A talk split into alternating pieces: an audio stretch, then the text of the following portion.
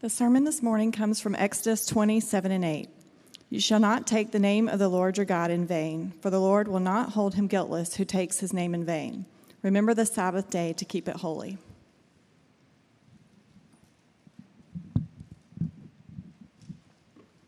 This morning, we have the distinct privilege of hearing from John Sittema. John was our uh, former senior pastor at the Mandarin campus, and uh, God used him greatly in this vision that has become Christ Church East and Christ Church in town. So uh, it is with great thanks that we get to hear from my brother this morning. John, won't you come bring us God's word, please?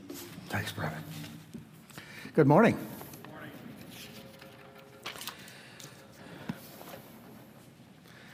Do you ever have one of those moments when your father or your mother said to you, Don't do that again, you're bringing dishonor to my family name.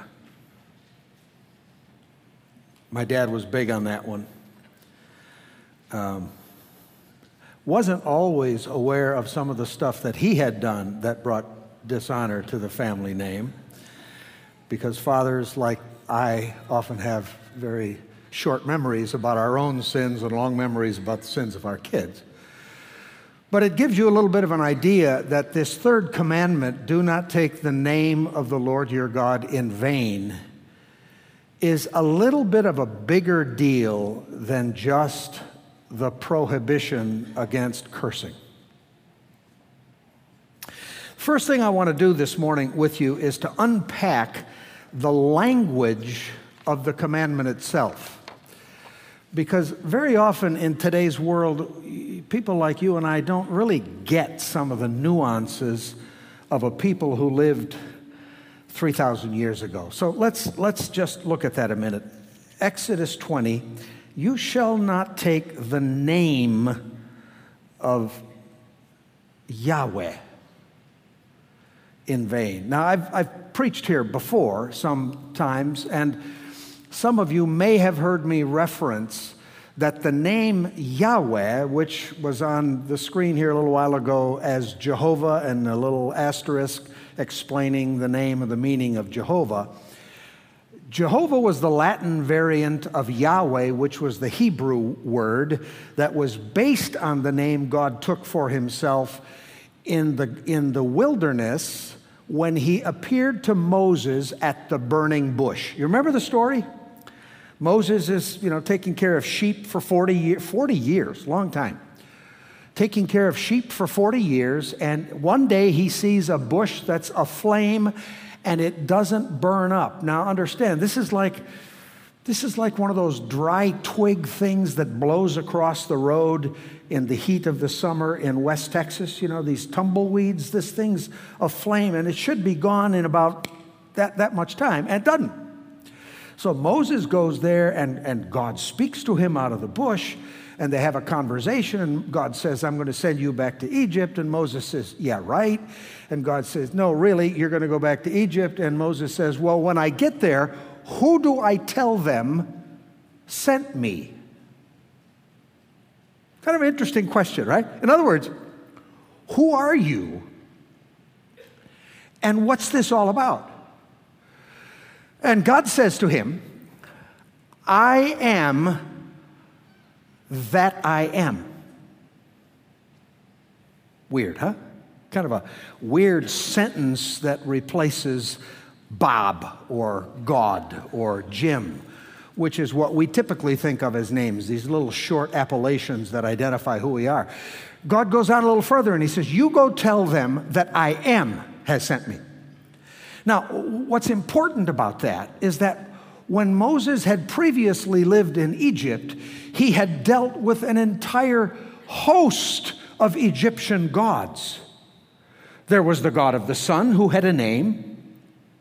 There was the god of the Nile who had a name. There was the god of the insects that had a name. There was a god of blood that had a name. There was a god of the, the cattle that had a name.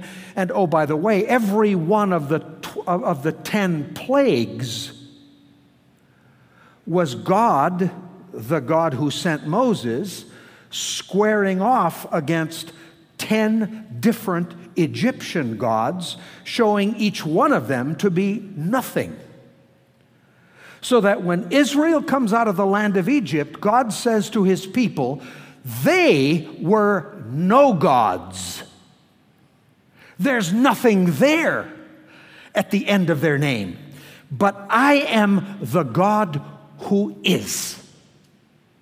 And that's what the name Yahweh means the God who is, the God who continues to be and act. So now he says in this commandment to these people when he's on Mount Sinai and they come to the, to the base of the mountain, and Moses says, I'm going to introduce you to your God. The first commandment says, You shall have no other gods before me, first person. Second commandment is, You shall not make for yourself one of them, one of them, one of the, the no gods, because I will hold you accountable. First, first person. Third commandment, he says, You shall not take the name of Yahweh in vain. Third person. He moves from first person to third person because the name is the person. The name is the person. Now, eh, that, that, that sounds a little bit philosophical. Let me bring that down a little bit. Uh, one of the most striking commercials I've ever seen on television was the commercial for Lifelock. You guys all know what Lifelock is in this world? In a world where everybody's worried about identity theft, this company makes a lot of money selling identity theft protection. And it was a commercial where the CEO of Lifelock put his social security number on the side of an 18 wheel truck and drove it around New York City.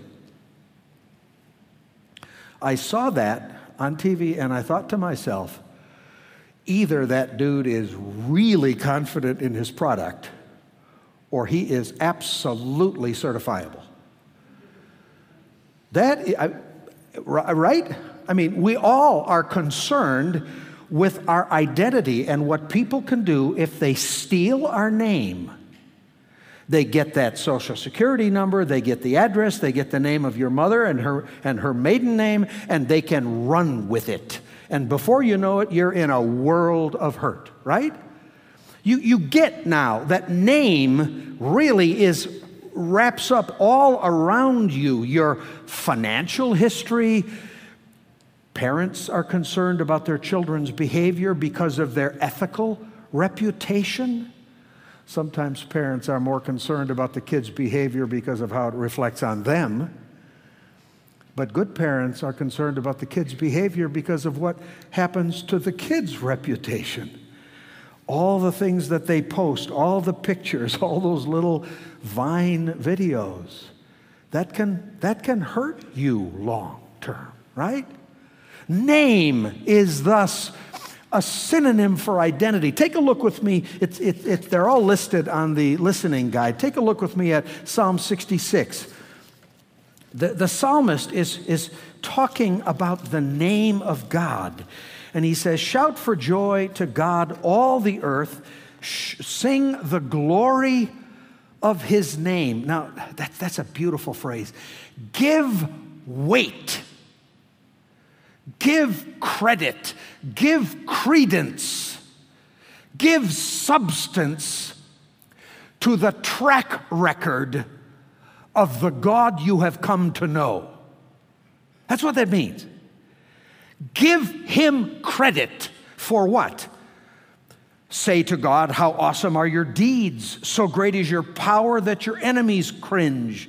The earth worships you, it sings praises to you. Verse 5 Come and see what God has done. He's awesome in his deeds toward the children of man. He turned the sea into dry land. They passed through the river on foot. There we rejoiced in him.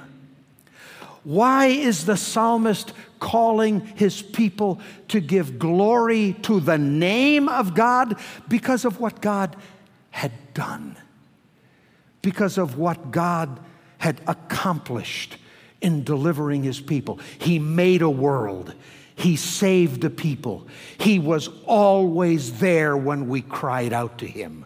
God is the God who loves us, who redeems us, who cares for us. He's got a history with us.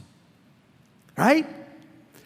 And when the psalmist says, give praise to the name of God, he's saying, give weight to a God who bears the weight of a reputation.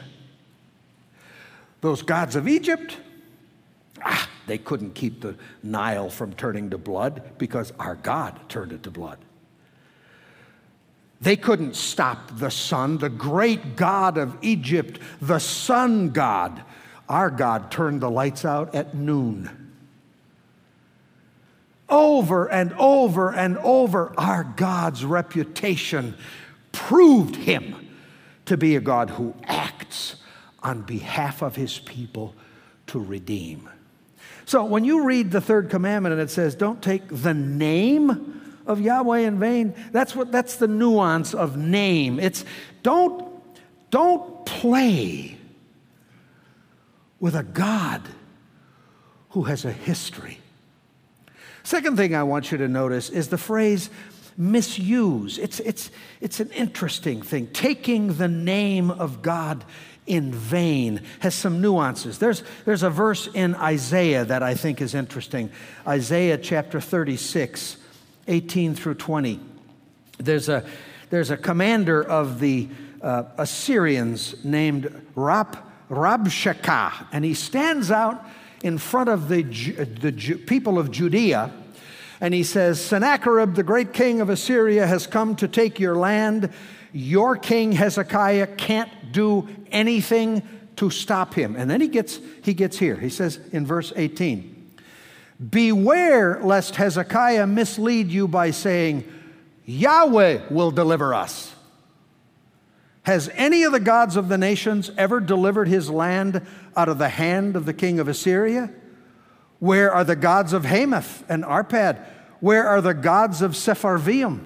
Have they delivered Samaria out of my hand? Who of all the gods of these lands have ever delivered the lands out of my hand that Yahweh should deliver Jerusalem out of my hand? You catch what he's doing?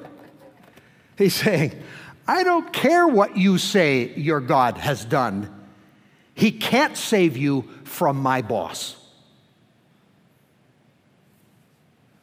You know what that was?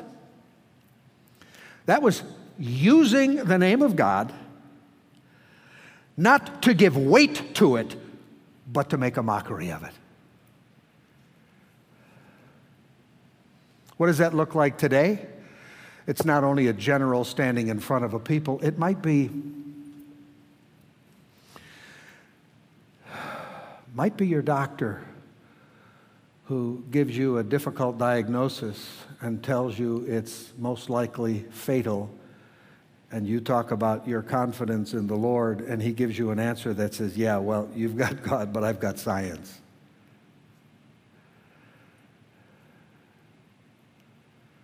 Might, might be you who face a circumstance that is so difficult, so overwhelming, that even though you have a track record with God, you just don't believe He's going to show up at the moment because the circumstances are more mighty than the God who has always acted in the past.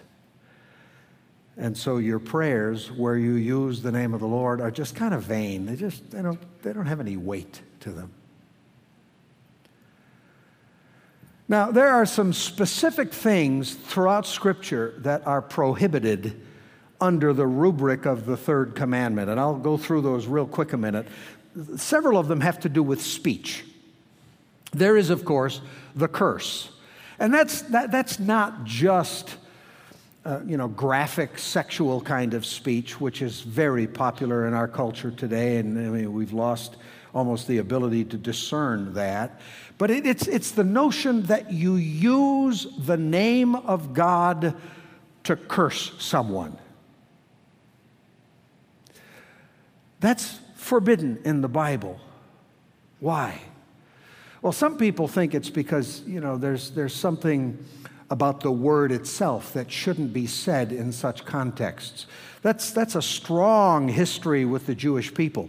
If you ever talk to a Jewish person or a person involved in Jewish ministry, he may write you an email back and says, In the name of G D. They don't want to type out the whole name God. Because the tradition among the Jewish people is that if you don't use the name, the whole thing, you can't abuse the name. Third commandment. But that's not what we're talking about. We're not talking about the accidental or the trivializing of the name of God. We're using, when we talk about cursing, we're using a name to call down God's power to condemn someone on your say so. There's a similar one called sorcery. That's forbidden throughout the Old Testament, and it's mentioned in the New. That's the attempt to find a way to use the spiritual powers that be in support of your cause. Again, it's, it's really using a name for your power. Sometimes Christians do that. I've, I've, I've heard Christians who use the name of Jesus almost like an incantation in a ritual. Not as a person to whom you speak, but as a name that you hope to use in a moment's circumstances. There's also the idea of the, the, the notion of, of false prophecy, where you use the name of the Lord, the word of the Lord, in order to teach something that's untrue, in, or, in, in order to bring somebody else down and bring yourself up. Or the, or the last one, which is a false oath. swear to God, swear to God. We do it so easily in our culture we, we, we pick the name of God and we, we it, it slides trippingly off our tongue as a way for us to use His name, to use His power for our own agenda. Those are all speech variations, but they're not everything that there is. I think the essence of this whole commandment has to do with God's reputation and his people's reputation. I remember when I was ordained into the ministry, my pastor said to me, When you preach, don't play around. Because one of the most serious violations of the third commandment is a play around sermon that entertains or puts people to sleep, but does not speak to their hearts. I thought, whoa, I just got serious. Well, that same kind of a thing could be said to talk to every one of us who bear a name. I want to tell you a story. A few years ago, Carol and I were in India with the mission that we represent. And we were in a, a, large gathering that was under tents. It was blazing hot, about 105 degrees, and it was in the, the burning sun of India. And we got there about 11 o'clock in the morning. we were supposed to be there at 9:30, so we were right on time and there were about four or five hundred people in an area about this size sitting on carpets that had been rolled out on the, on the dirt. And they were singing, and there were the Punjabi Indians in the front. And when they sang, uh, when they were singing worship songs, they, they danced. The women got up and they danced, and they danced very aggressively. And of course, there were the, the, the the Indian people from the province of Chennai and Tamil Nadu, and they were sitting there. They had the worship style of Presbyterians. It's a little bit more restrained. It's not near as much dancing, right? And so they were, they were looking at these people and they were singing the same songs, but these people were dancing and they, they weren't even raising their hands, right? There are some things that just cross cultures. You know what I mean? And there were other groups of people back there who didn't know these songs, but they knew others. And there were five different language groups represented. And so the worship was a cacophony of sounds and translators. And I preached and I, I spoke one sentence and then translation, translation, translation, translation, and then back to me. And oh, where was I? And it, it was, it, was, it was just strange. And, and then came the time when they wanted me to baptize the new people who had come to faith. Now, by the time this worship service got started, about an hour later, the 400 had grown to 900 people. And not one of these people had been in Christ 18 months earlier. It was this marvelous testimony to God's grace breaking into the villages of India. So these people lined up and they, they, they, they there were 100 and I think 105 that day, and just many, many, many, many people. And they wanted to be baptized.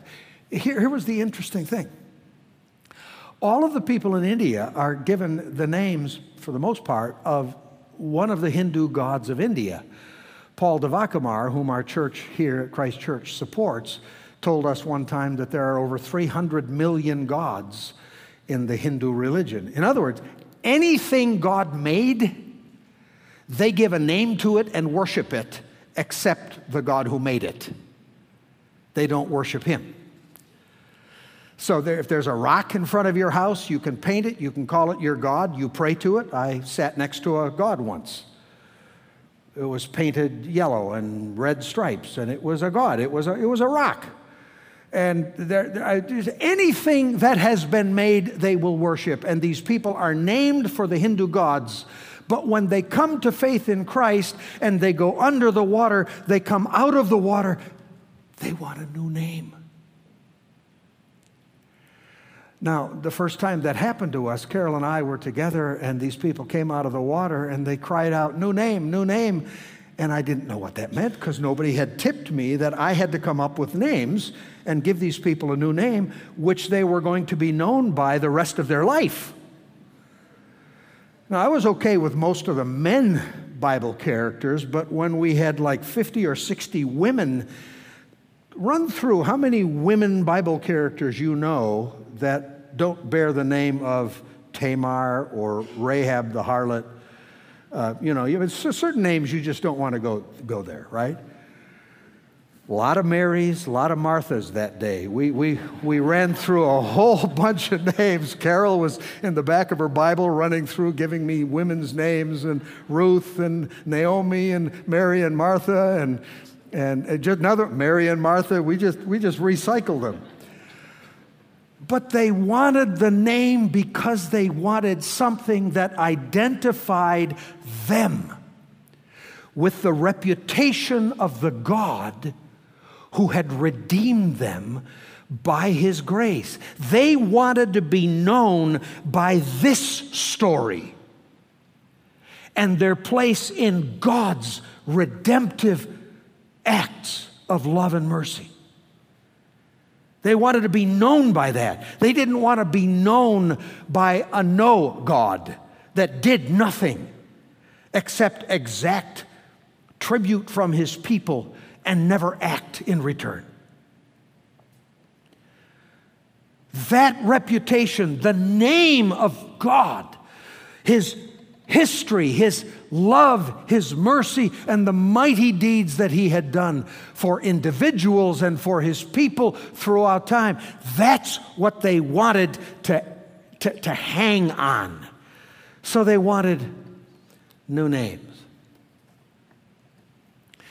Now, when Keith called me a few months ago and asked me to preach today, he said, We're going to be doing a series on the Ten Commandments, and we're going to be talking in those commandments about how each one of those commandments isn't just rules and regulations by which we live, but they are God's way of protecting us.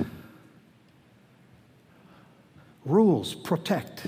When parents establish the rules of the house, the design is not just to keep the kids obedient, it's to protect the kids from destruction. Parents send their kids off to college and say, Be very careful about this and about this and about protecting your, your identity. Be careful because there are things out there that can hurt you.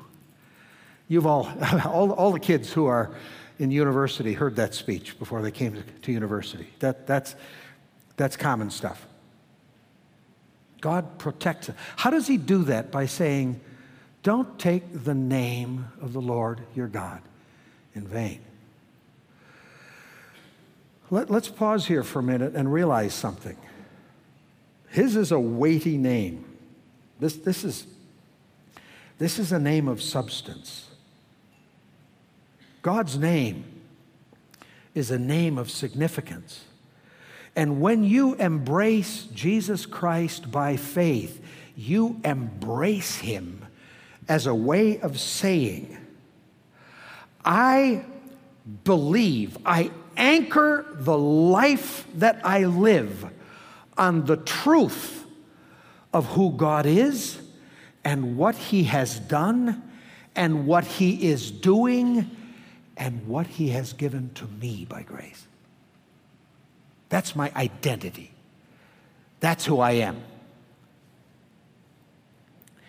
Everybody in this room has blown it. You know that, right? Everybody in this room who bears the name follower of Christ has failed at one time or another or repetitive times to live up to the name you claim to bear. This past week, a gunman walked into a community college room and asked people, Are you a Christian? And the ones that said yes, he said, Well, wonderful, then prepare to meet your God, and he shot him dead. That was more than an exercise in violence, that was an exercise in naming. And it was his declaration Your God cannot save you here. I will take your life.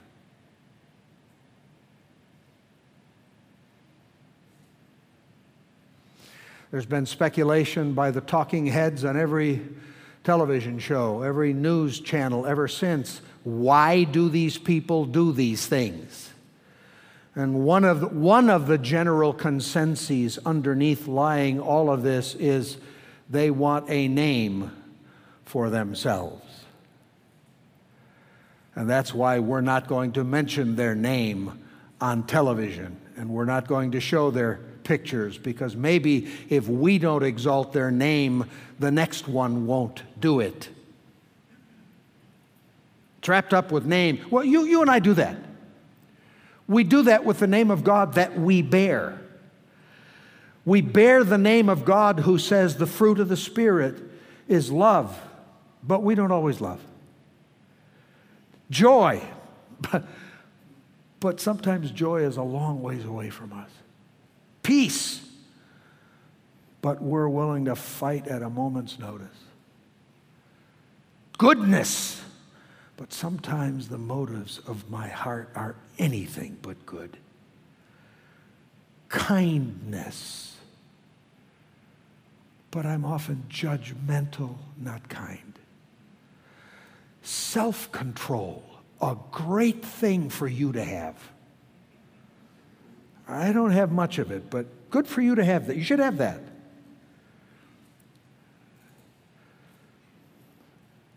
You see my point? We bear the weighty name of God very poorly. Unless we bear it in Jesus.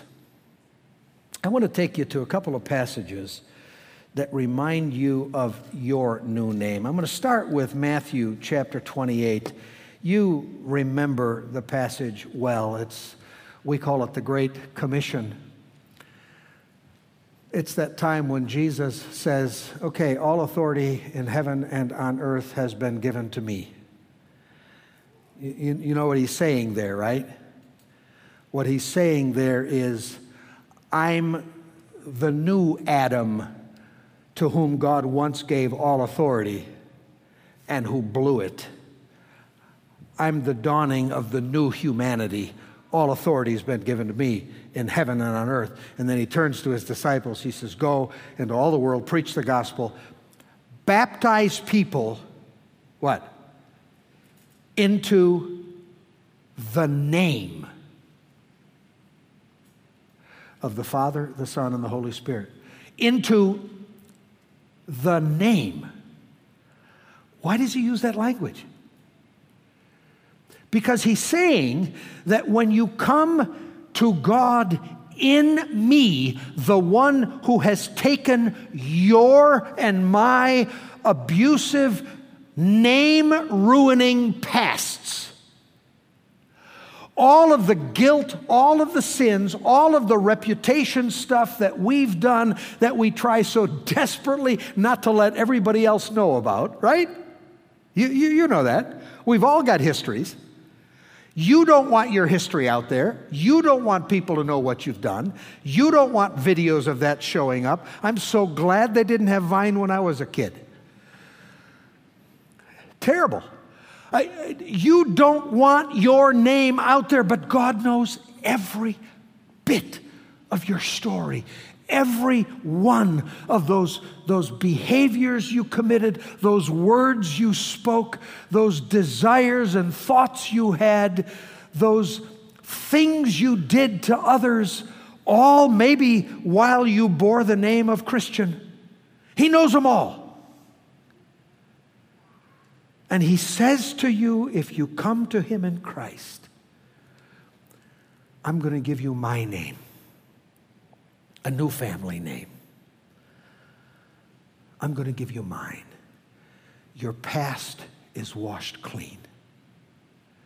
You're baptized into the name of the Father because He's the one who has scripted your life into the name of the Son, because He's the one who's washed you clean, into the name of the Spirit, because He's the one who gives you new reasons, new passion, new desire, new power to live according to the new family name. Baptism's important. We, we often get hung up as Christians about the mode and the manner do we baptize by immersion or by sprinkling or by pouring? I've read thick books espouse, ex, espousing opinions on each of those things. And, and we sometimes argue about whether only adults can be baptized when they come to faith in Christ. And then a sub argument is what does the word adult mean? Does it, does it cover 10 year olds or 12 year olds or 8 year olds? Or do we baptize infants? And if we baptize infants, how do, how do we justify that? Because there's no pass. We get hung up when we start talking baptism. What we often forget is why baptism? Because it's initiation into the new people that Jesus Christ has created. And it's that moment when, like the Indian Christians, you get the new family name. And from that moment on, you bear that name. Now, the challenge is to bear that weighty name with seriousness of purpose, not to trivialize it. Bear it with a light heart because your guilt has been taken away and all your violation of the name of God has been scrubbed clean. So you bear it with a light heart, but you bear it with seriousness of purpose. But I want, I, I want to encourage you a little bit this morning because I want you to recognize what God has said about you and your name. Take a look with me at Ezekiel, strange, strange prophet to quote in this regard, but Ezekiel 48 includes a passage that at the, at the end of the chapter is, is really striking. It's Ezekiel 48 at, at the very end of the chapter. You may recognize the last paragraph of Ezekiel as being the paragraph that really gives meaning to the end of the book of Revelation when he talks about the new city, Jerusalem, and the size of the gates and, and all that stuff. Here's the promise He says, on, on, on, on the circumference of the city of God.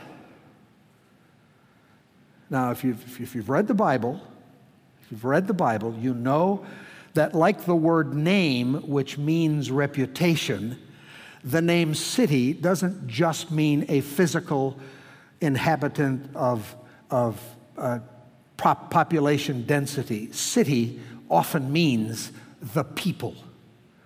And in the book of Ezekiel and in the book of Revelation, when he talks about the New Jerusalem, the city of God, he's talking about you. The, name, uh, the, the circumference of the city is 18,000 cubits, and the name of the city from that time on shall be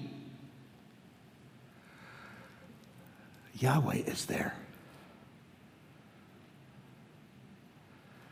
Yahweh is there.